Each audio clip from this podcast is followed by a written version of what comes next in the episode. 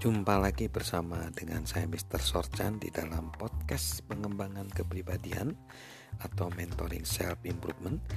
Kita tiba pada saat ini dengan tema kapasitas kepemimpinan, kemampuan mengembangkan dan memimpin orang lain. Apa sih sebenarnya definisi kepemimpinan itu? Definisi kepemimpinan pada saat ini sudah semakin berkembang, berkembang dan berkembang. Tapi yang paling menarik sebenarnya kepemimpinan itu bukan sebuah tujuan untuk mencapai sebuah tempat, sebuah predikat, sebuah kedudukan. Bukan ternyata. Kepemimpinan itu berkembang terus, berkembang terus, bertumbuh terus, bertumbuh terus dalam kehidupan ini. Nah, ada dua sisi koin kepemimpinan sama seperti dua sisi koin uang ya, dua sisi koin kepemimpinan. Hal ini dikemukakan oleh Leeds Wiseman yaitu mantan eksekutif Oracle dan kini menjabat sebagai direktur utama Wiseman Group di Silicon Valley. Nah, dia ngomong dalam bukunya Multiplier How the Best Leader Make Everyone Smarter. Itu dia ngomong bahwa ada lima prinsip multiplier. Bagaimana orang meningkatkan ya bermultiplikasi. Yang pertama adalah karena ada talenta ada magnet talenta. Itu menarik orang untuk masuk berkontribusi itu karena ada magnet talenta. Lalu ada magnet pembebas. Orang masuk ke lingkungan yang kondusif mendorong orang memiliki pemikiran dan karya yang terbaik lalu juga motivator.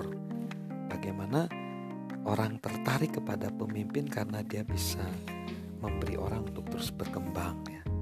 Lalu pemicu debat.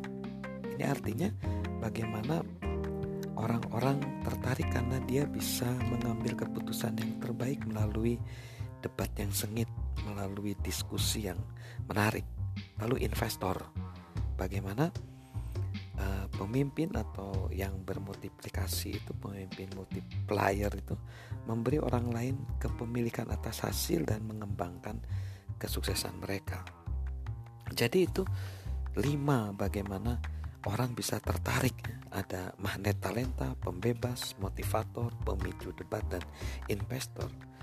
Tapi orang yang multiplier kata Liz juga memiliki kelemahan yaitu dia sebagai pencipta ide Mengapa? Karena cenderung dia menginginkan idenya sebagai perangsang ide-ide orang lain, tetapi hasilnya justru membuat orang lain kewalahan atau malah sering menutup diri. Lalu selalu bersemangat. Dia cenderung menularkan semangat dan berbagi sudut pandang, tetapi hasilnya justru menghabiskan semua ruang emosional sehingga orang lain berusaha menyingkirkannya. Penyelamat dia cenderung memastikan orang-orang meraih kesuksesan dan melindungi reputasi mereka, tetapi justru menjadikan orang-orang tergantung padanya dan melemahkan reputasi mereka. Penentu ritme kerja cenderung menetapkan standar tinggi untuk kualitas atau ritme kerja, tetapi orang-orang justru menjadi penonton atau menyerah ketika tidak bisa mengikutinya. Responden cepat cenderung menjaga organisasi tetap bergerak cepat dan dia memang melakukannya. Tetapi organisasi justru bergerak perlahan akibat kemacetan yang disebabkan terlalu banyak keputusan atau perubahan dan optimis. Optimistis cenderung membentuk keyakinan bahwa tim mampu melakukannya. Tetapi orang-orang justru bertanya-tanya apakah dia mengetahui sulitnya perjalanan atau menyadari kemungkinan kegagalan?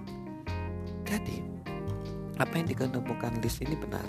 Kepemimpinan memiliki dua sisi, ya, dan kita harus hati-hati sebagai uh, pemimpin, sebagai pemimpin yang ingin bermultiplikasi. Ingat ada dua sisi, sisi yang positif dan sisi yang negatif. Jadi, mari kita menyadari itu. Bersama dengan saya Mr. Chochan, salam sukses luar biasa.